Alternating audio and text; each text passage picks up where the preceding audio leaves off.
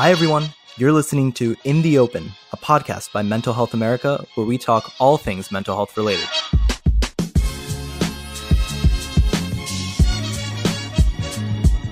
Hi, everyone. Welcome back to In the Open. This is Teresa, and I'm here with a special guest, uh, Sydney. Sydney, you want to say hi? Sure. Hi, I'm Sydney. Um, I am a staff member at MHA. I mostly work with the policy team on school mental health, but I also come to MHA with lived experience with ADHD and anxiety, among other things. So it's really good to be here. Yeah, welcome. Today we're going to talk about one of our final intrusive thoughts or negative thoughts that are common is I will go crazy if I don't control my racing thoughts. So, I when I saw this thought, I, I was, I certainly had only reflected on the way that I've thought about this when I've had a panic attack. And I've only had a couple, so I'm not diagnosed with panic disorder. But do you want to share with us, you know, yeah, when when you heard that, when I reached out and was like, "Hey, who struggles with this thought?" Like, why did you say, "Yeah, I do." Let me tell you my story. well, I think that your point about that you've only really experienced this through panic attacks. For me, I, have definitely had panic attacks before. I still have them. But I think it's a more common thought outside of just like a true panic attack. Like, I've definitely, with ADHD and with anxiety, I have racing thoughts like a lot of the time. So to be able to sort of share that beyond like the ex- acute experience of having a panic attack, I thought might be helpful both for me and for other people. That's interesting. So when you think about you mentioned anxiety and ADHD, what is what is it like? What is what comes to your mind then? Like how how are those the same or different? The way that I describe sort of racing thoughts for me is like because my thoughts kind of race all the time, they're very like fast paced and I don't always like hang on to a particular thought that's in my head. Um, and I think that a lot of people with ADHD sort of experience that. But the anxiety piece comes in when those racing thoughts are really loud. And I don't, that's something that I say a lot is when my thoughts are just like really, really loud and I can't seem to quiet them. So it's kind of like being in a busy train station or something trying to have like an important conversation and you're trying to have one thought and instead everything in your head is too loud and you can't focus and it's not a good feeling it really yeah. isn't i think that's the unique difference between like this particular you know intrusive thought as as compared to i'm a failure when we get stuck in these negative mind spaces this one in particular is just like i I feel like I'm going to absolutely lose it if I cannot yeah. get from outside of my thoughts, literally just and are they knowable? Like when you think of the thoughts that you have, do you have clarity about the way they sound even though they're so loud or what's like what is that experience like? Well, I think part of what's scary sometimes is that I'm not thinking about anything awful like i'm not catastrophizing. I'm not thinking about like worst case scenarios or embarrassing things i've said. Usually it's just like regular thoughts. But all of a sudden i feel like i can't control them and they're too loud or they're too they're coming at me too quickly. And so to not be able to pinpoint like I can't even tell you or tell whoever's asking me what's wrong, for example. Like, I can't say, oh, I'm just really worried about X. It's like, no, I just feel like I'm going crazy because my thoughts won't slow down. I think a lot of people with anxiety, and it's interesting you're bringing in the ADHD experience too, because I, I sometimes on our podcast with America, I'll be, she'll be like, she'll be talking, and I will have these moments where all of a sudden it's like 20 thoughts at the same time. Can't keep track of them. They are clearly loud. I have stopped listening to America.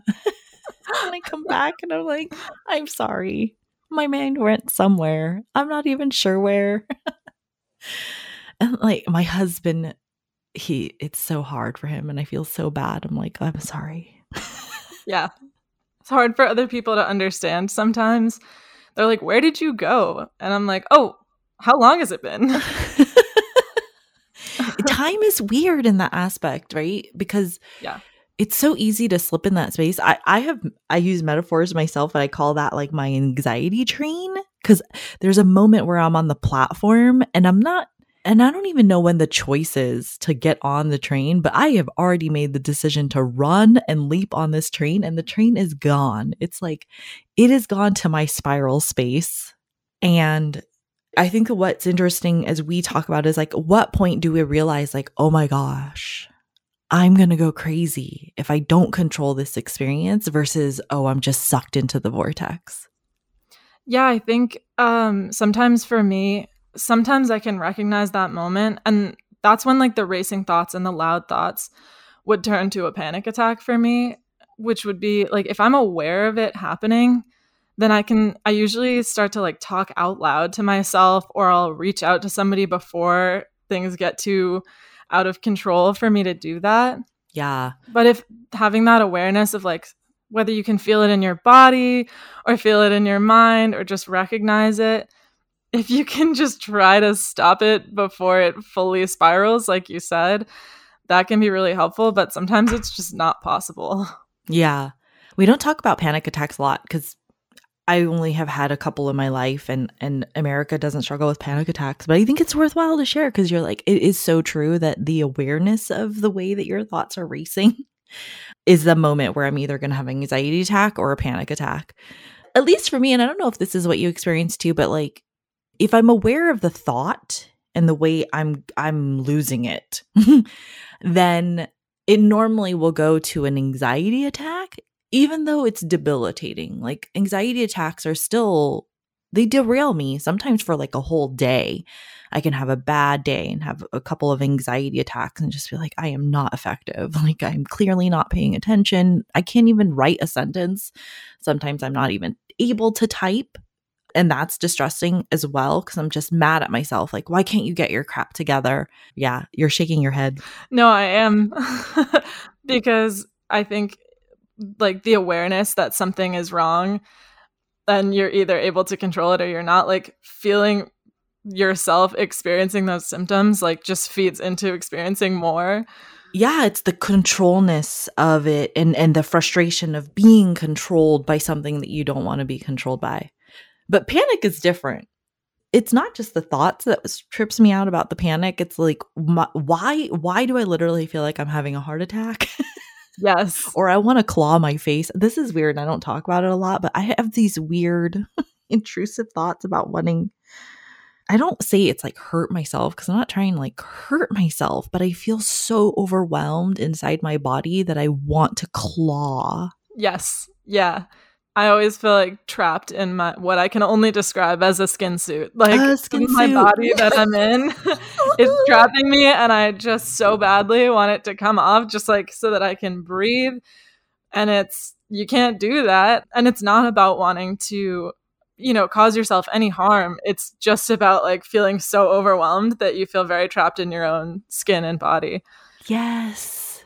Something about touching it Yes. And I feel like we have a lot of problem. It's not problematic. We want to keep people safe who have, you know, suicidal thoughts, but I think in like our system isn't great about letting people express these feelings in these descriptive ways. And so I just, I know personally, I've just not described it because it freaks people out. Right. No, I was watching you sort of say, I can see you. And I was watching you sort of say, like, like hesitate before you said like claw. And I, I just thought to myself, you can say it. Like, I know what you mean. I know you're not you know, in harm's way because I've been there. But I think for people who haven't been there, that would be a frightening thing to hear. And I mean, what you said about the other stuff too, the physical sensations that go along with panic attacks. And even sometimes when your thoughts start racing and you're right on that edge of like having anxiety about your thoughts racing, the physical sensations that go along with that. I mean, I have Crohn's disease, so I feel everything in my stomach. Mm. But you know, like you're shaky, or in my case, my stomach always ends up hurting,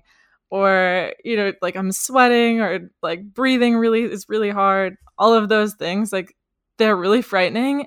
And they're also really frightening to describe to people because they're really thinking, like, are you sick? Like, and it's frightening to watch. And so that just feeds into it because then you want to keep it all in. And that just makes everything worse. Oh, And the shame of having a panic attack is something I don't think people talk about a lot. Just yeah. First, do you have panic? Have you had a panic attack in public? Oh yeah, yeah, I have. I had one on a train one time. I've had them in the grocery store. It's embarrassing, and it like it shouldn't be because you know if I had an asthma attack in public or something, people would just be worried. They wouldn't be like, "Wow, what a weirdo." But for some reason, like when you're picking out a steak in the grocery store and all of a sudden you lose your ability to talk to the butcher it feels really embarrassing. Um and so i've definitely so i definitely experienced that and sort of like frustration and anger at myself because it makes you just i don't know i feel like a baby almost like why can't i just handle this? Yeah. It's exhausting too that's the other big feeling it's just that it's so tiring to or why does my body do this? Yeah. Damn you. Why can't I control it? And that's so interesting because I don't, you're right that where did we take on that responsibility? You know, like it was probably from childhood when it was like, when it was about, you know, get yourself together. You shouldn't be acting out of control. And you're like, I literally can't control being out of control. Right. But nobody says that to someone with asthma. Right. Nobody says that to me about like when I have symptoms of Crohn's disease. Nobody says anything at all other than like sympathetic type stuff. And yet I have it in my head that the mental stuff is just something I'm supposed to be able to deal with by myself. And it's not true. Right. No, it's not true. So, what does coming down from that experience look like for you? Well, there are a couple ways it can play out, I would say.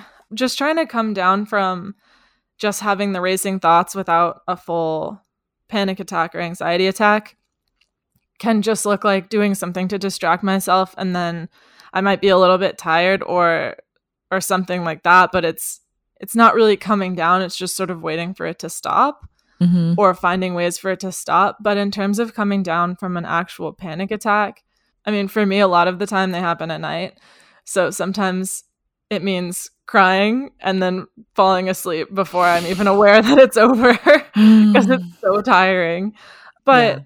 there are a lot of things that help sort of like get me to that point even though like every instinct in my body a lot of the time is like keep it inside and don't tell anyone mm-hmm. letting someone know what's going on and maybe like preparing them ahead of time at a time when i'm not having a panic attack like just like start a conversation with me about anything and help me just like wind down those thoughts help me narrow them down focus them on something is really yeah. helpful but you can't do that i find i can't do that myself like when it's happening so if I'm saying my boyfriend is the most common person that I talk to about this, other than my mom. um, but for example, like recently I had one and I was saying like please start talking to me about something and he was like what am i supposed to talk to you about and i couldn't tell him what to talk to me about during but then afterwards like once i calmed down and returned to a more normal headspace for me i was like literally anything works. Sports, types of vegetables, doesn't matter. But you have to be the one to come up with it because my brain has stopped working at that point. Yeah. I love that. I do a lot of self-talk, but it's interesting for you to note the difference between when I when self-talk works and when self-talk doesn't work. Because self-talk works especially when you have some sense of control versus like oh that point where you're like oh no i'm about to go crazy because i cannot control my racing thoughts is like oh i'm beyond control. I no longer have control which means i no longer have the capacity to self talk myself down from this space. In a lot of working with clients around panic attacks it's knowing that space where you're like there's no point of return at this point and so the, all you can do is ride out the experience and know you're not going to die right yes. which is questionable because sometimes you have a panic attack when you're driving. and that's oh, a God, horribly yeah. frightening experience. You're like, oh, I literally am going to die because I will crash my car, which are all the realm of these experiences that people have. And I think it's true that, yeah, when I'm having an anxiety attack or a spiral, I do scream at myself a lot, which is it's horrible. Maybe that's bound up in my trauma as a child where I only listened to screaming voices. but I'm like, shut up, stop talking. It's like what I literally say to my brain, my anxiety brain. And sometimes that works, but it takes it's not a moment. It's it's like 20 minutes. Yeah. Of, of going on a walk and talking to myself yeah. to finally feel down versus a full panic attack where I'm not even talking to myself. I'm Right. actually just beating my chest. Right. And I feel like what you said when you were saying that, like, sometimes self talk works, sometimes it really aggressively does not. I think for me, it definitely depends on like where the panicky feelings are coming from. Sometimes they come from nowhere, like there's seemingly no trigger. And those ones are kind of the like just figure out the like once it's already happening strategies like cold air or like deep pressure from if you have somebody you trust to like give you a really tight uncomfortable hug or something like that but yes. when it comes from triggers like for me i have a lot of like medical triggers like i have so much medical trauma with having a chronic illness and all of that that trying to talk myself down from a a medically triggered panic attack is very hard and there have been times where i've just called my doctor Mm. and like i just need to hear that whatever symptom i'm experiencing is like i'm not going to die from it and then i can calm down. Yeah. and then like with the other triggers like that everybody has friendship relationship all of those types of things though that's when i think that self-talk helps the most. And there's one thing that i say to myself a lot and i don't remember where i heard it but it's like if you feel like you hate everyone eat something and if you feel like everyone hates you go to sleep and for Hmm. me like i can sort of expand that to like if i feel like I hate everyone, meaning like everything is so overstimulating. And that's what I'm sort of getting worked up about. You know, eat something and do the other sort of like decompressing, unstimulating things that help. And if I feel like everyone hates me, which is another sort of way that I would feel triggered to have some type of panic attack or spiral or something, then it's like go to sleep, do something relaxing, try to remove the energy from like that's feeding the thoughts that you're having.